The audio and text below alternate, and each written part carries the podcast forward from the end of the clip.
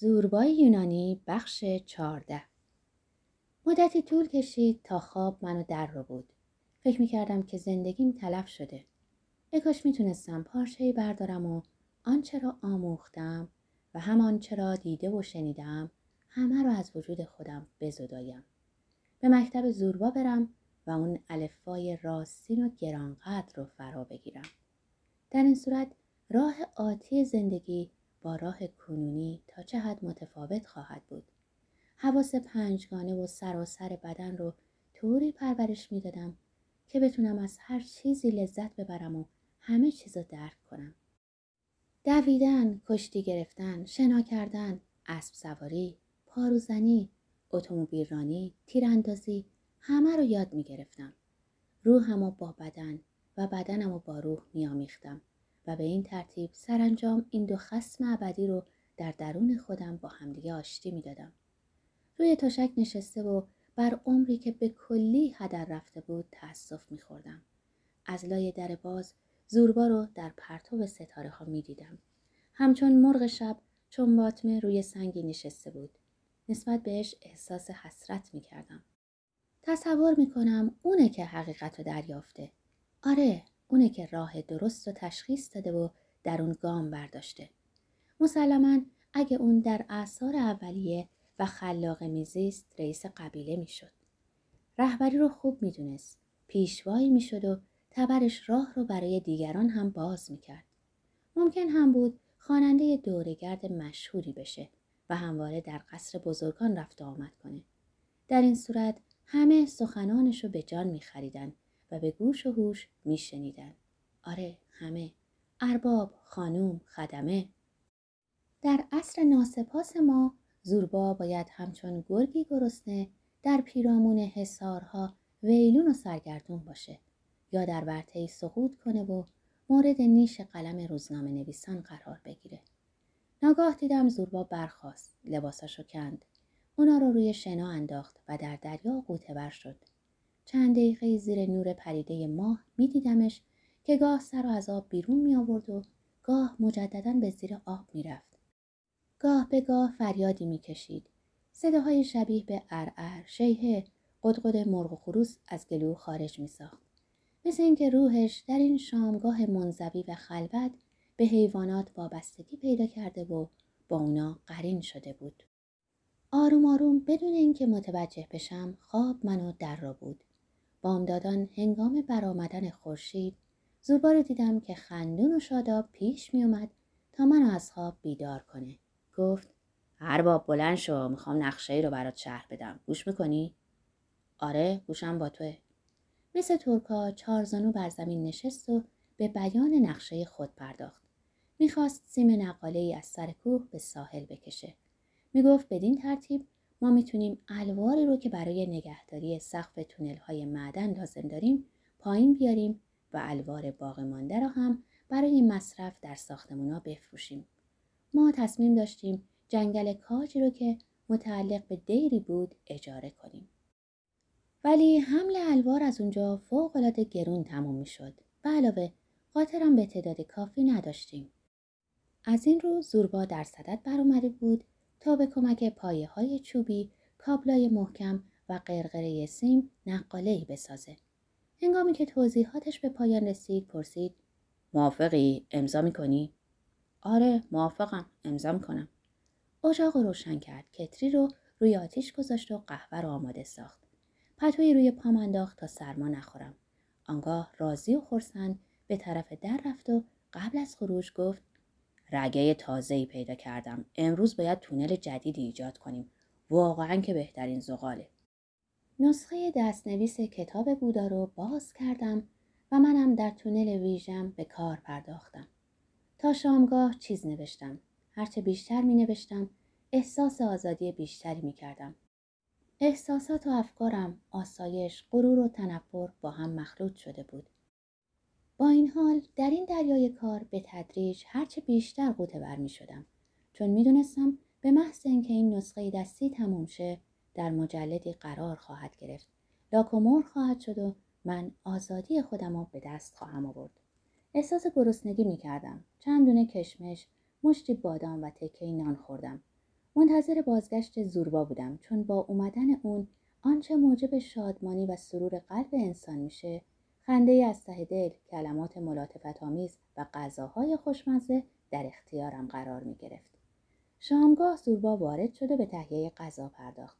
به صرف غذا مشغول شدیم ولی فکر زوربا جای دیگری بود. زانو زد چند تکه چوب رو به ردیف در زمین فرو کرد. نخی رو از روی یکایک اونا گذرانید و کبریتی رو زیر چند قرقره کوچک آویخت. میکوشید تا شیب صحیحی به اون بده تا مجموعه دستگاه از هم فرو نریزه. زوربا چنین توضیح می‌داد. اگه شیب خیلی تند باشه کارمون خرابه. باید شیب صحیح و دقیق رو به دست آورد. می‌دونی ارباب برای این کار به کمی فکر و مقداری شراب نیاز هست. خنده کنون گفتم شراب که اون همه داریم اما راجع به فکر زوربا قاه قاه خندید و در حالی که به من نگاه می‌کرد گفت ارباب از بعضی چیزا خوب سر در میاری یا سپس نشست تا استراحتی بکنه و سیگاری بکشه. دوباره سرحال اومد و به سخنگویی پرداخته و گفت اگه این سیم نقال خوب کار کنه می‌تونیم تمام جنگل رو پایین بکشیم. حتی می‌تونیم کارخونه ای دایر کنیم. الوار دیرک و چوب بس بسازیم و چنانچه موفق بشیم در پول قلط خواهیم زد. می‌تونیم یک کشتی دارای سه دکل تهیه کرده زندگی رو جمع جور کنیم. سنگی پشت سرمون بندازیم و دور دنیا به سیر و سیاحت بپردازیم. بر من مسلم بود که در این لحظه زنهای بنادر دوردست شهرها چراغونیا ساختمونای عظیم ماشینالات و کشتی ها در برابر چشم زوربا رژه می‌رفتند. همینطوری به سخن خود ادامه داد. ارباب می‌بینی؟ من موام سفید شده و دندونام رفته رفته لق میشن و میافتن. برای من دیگه فرصتی برای اطلاف وقت باقی نمونده. تو جوونی و می‌تونی بازم صبر کنی و دندون روی جیگر بذاری. ولی من نمی‌تونم. به سراحت میگم که هرچی مسنتر میشم وحشیتر خواهم شد. اگه میگن پیری به انسان وقار و متانت میبخشه باور نکن. همچنین اینم باور نکن که وقتی مرگ به سراغ انسان اومد گردنش رو دراز می‌کنه و میگه بیا سرم و ببر و قبض روحم کن تا هرچه زودتر به بهش برم. من هرچه بیشتر عمر کنم یاقی تر میشم. به هیچ قیمتی هم حاضر به تسلیم نیستم. من می‌خوام دنیا رو در قبضه خودم بگیرم.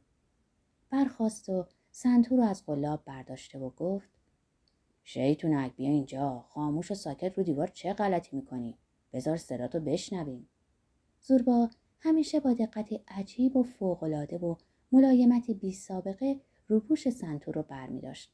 من هر بار ناظر طرز عملش بودم. چنان به نرمی رفتار می کرد انگار داره پوست انجیر رو می‌کنه یا لباس از بدن زنی بیرون میاره. سنتور رو به آهستگی بر زانو گذاشت. روی اون خم شد. سیمها رو به نرمی لمس می کرد. انگار می‌خواست در انتخاب آهنگ با اونا مشورت کنه و تصمیم بگیره که چه آهنگی بنوازه.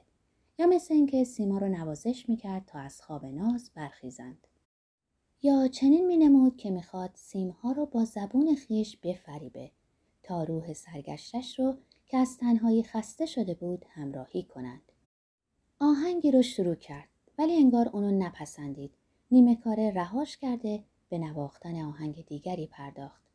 سیمها مثل کسی که رنج می‌کشه و درد داره ناله می‌کردند.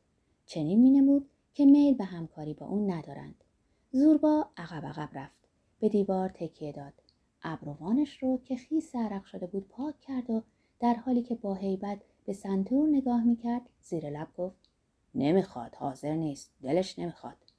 بار دیگه با دقت فراوون اونو در لفاف مخصوص پیچید. مثل این بود که پوزه حیوانی وحشی رو میبنده تا مبادا گازش بگیره. به آهستگی برخاست سنتور رو به دیوار آویخته مجددا زیر لب گفت دلش نمی‌خواد نمی‌خواد نباید به اون زور بگیم. مجددا بر زمین نشست. چند شابلوت و لای خاکستر گرم فرو برد و گلس ها رو پر از شراب کرد. جامش رو سر کشید. جام دوم را هم. شاه بلوتی بوز کنده به من داد و پرسید ارباب تو سر در میاری؟ من که چیزی نمی‌فهمم. از حد درک من به دوره. مثل اینه که همه چیز چوب سنگ شرابی که میاشامیم و زمینی که بر اون گام برمیداریم روحی داره. آره ارباب همه چیز مطلقا همه چیز. بار دیگه گلسش رو بلند کرده و گفت به سلامتی تو ارباب. گلس خالی رو مجددا پر کرده زیر لب گفت این دنیا همچون عجوزی پیره. آره عجوزی پیر. چیزی نظیر بوبولینا. من خنده رو سر دادم و زوربا چنین به سخن ادامه داد. نخند ارباب نخند گوش کن ببین چی میگم. این دنیا و زندگی همچون بوبولیناست پیر و سال خورده. اینطور نیست؟ اما خالی از لطف و خوبی هم نمی باشه هزاران حیله و نیرنگ به کار می‌زنه تا انسان رو دیوونه کنه. اگه چشم خودتو ببندی خیال می‌کنی که یه دختر 20 ساله رو در آغوش کشیدی. قسم می‌خورم که وقتی باش مشغول باشی و چراغ خاموش باشه به نظر 20 ساله میاد. بیهوده سعی نکن به من بگی که خیلی رسیده است یا اینکه زندگی و ماجرایی داشته. و با دریا سالارا، ملوانا، سربازا، روستایی‌ها، سیرکبازان، کشیشا، روحانیون، پلیسا، معلمین و قاضیا سر و سری داشته و عشق بازی کرده. خب که چی؟ چه تأثیری داره؟ اون زود فراموش می‌کنه. پتیاره عجیبیه. هیچ کدوم از معشوقای گذشتش رو به یاد نمیاره. مطمئن باش ارباب شوخی نمی‌کنم. هر بار که به سراغش میرم مانند کبوتری مهربون و دلچسب میشه و همچون قوی پاک و سفید چون یه بچه قمری نوپا از خجالت سرخ میشه. آره خجالت می‌کشه. در تمام مدتی که باش هستم بر خودش میلرزه. انگار اولین بارش باشه. ارباب نمی‌دونی زن چه موجود اسرارآمیزیه. اگه هزار مرتبه هم سقوط کنه بلند میشه و هر بار مانند دوشیزهی باکره رفتار می‌کنه. لابد خواهی پرسید چرا اینطوریه؟ چون همه چیزو به زودی فراموش می‌کنه. برای اینکه سر به سرش گذاشته باشم گفتم زوربا توتی رو به یاد میاری؟ اون همیشه اسمی رو بر لب می آورد که اسم تو نیست. مگه هر بار که تصور می‌کنی به آسمون هفتم رسیدی توتی فریاد نمی‌زنه کاناوارو کاناوارو هیچ وقت دلت نخواسته که بلند و گردن توتی رو بگیری و بپیچونی. الان وقتش رسیده که یادش بدی فریاد بزنه زوربا زوربا. زوربا در حالی که دستا رو روی گوش خود گذاشته بود به صدای بلند گفت ارباب این لاتایلات چیه؟ میگی گردنش رو بگیرم و بپیچونم؟ چرا؟ اتفاقا من از شنیدن اسمی که توتی به زبون میاره خوشم میاد. شبا این فاسق پیر اونو بالای تخت می‌ذاره. اون حیوان شیطون هم چشمای تیزی داره که در تاریکی هم می‌بینه. ما هنوز مشغول نشدیم که اون برنامه خودشو با گفتن کاناوارو کاناوارو شروع می‌کنه. ارباب باور کن بلا فاصله برنامه خودش رو شروع می‌کنه. اما تو چطور می‌تونی این مسائل رو درک کنی؟ تویی که اون کتابای لعنتی مغزتو به کلی خراب کرده. سوگن می‌خورم به محض اینکه نزدش میرم فورا چنین احساس می‌کنم که کفشای چرمی گرانبهایی برپا دارم. پر بزرگی روی کلاهم نصب شده و ریش زیبایی که آمیخته با عطر پاچولیه بر چونم رویده. من کاناوارای واقعی میشم. بر عرصه کشتیم که هزاران گوله بر اون اصابت کرده بالا میرم و فرمان میدم آتیش توپا آماده تیراندازی بشن. زوربا از ته دل میخندید چشم چپش رو بست و در حالی که با چشم دیگه منو نگاه می‌کرد گفت ارباب باید ببخشی. منم مثل پدر بزرگم الکسیس هستم. روحش قرین رحمت باد.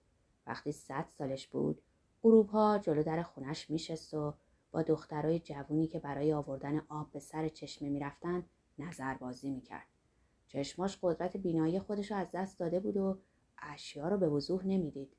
لاجرم یکایک که دخترها رو نزد خود می‌خوند و از روی آهنگ صدا هویت هر یک رو تعیین می‌کرد. مثلا می‌گفت ببینم تو کی هستی؟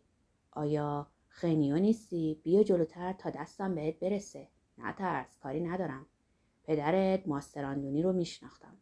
دخترک قیافه موقر به خود می‌گرفت و جلو می‌رفت. اون وقت پدر بزرگ دستش رو بلند می‌کرد و آهسته و با احساسی لطیف صورت دختر رو نوازش می‌کرد و در این حال اشک از چشماش سرازیر می‌شد یه روز ازش پرسیدم پدر بزرگ چرا گریه می‌کنی جوابم رو چنین داد هیچ فکر نکردی که لابد گریه کردن منم علتی داره پسر جون وقتی انسان می‌بینه مرگش نزدیکه و باید از این همه لذات دنیا دست بکشه و از این همه دخترای زیبا دورشه نباید گریه کنه. زوربا آهی کشیده و ادامه داد. بیچاره پدر بزرگ چقدر دلم براش میسوخت. اغلب به خود می‌گفتم چه بدبختی عظیمی. ای کاش کلیه زنای زیبا هم در همون لحظه مرگ من بمیرن. ولی این سلیته ها پس از من به زندگی ادامه خواهند داد. سالهای سال به خوشی و سرور خواهند گذرانید. چه بسا مردانی که اونا رو در آغوش خود خواهند فشرد و صورتشون رو خواهند بوسید. اونم موقعی که من خاکی هستم زیر پای اونا. چند دونه شابلود از زیر آتش در آورد و پوست کند گلس ها رو به هم زدیم. مدتی دراز به بادگساری پرداختیم. همچون دو خرگوش بزرگ شابلوت ها رو می و به صدای دریا گوش می دادیم.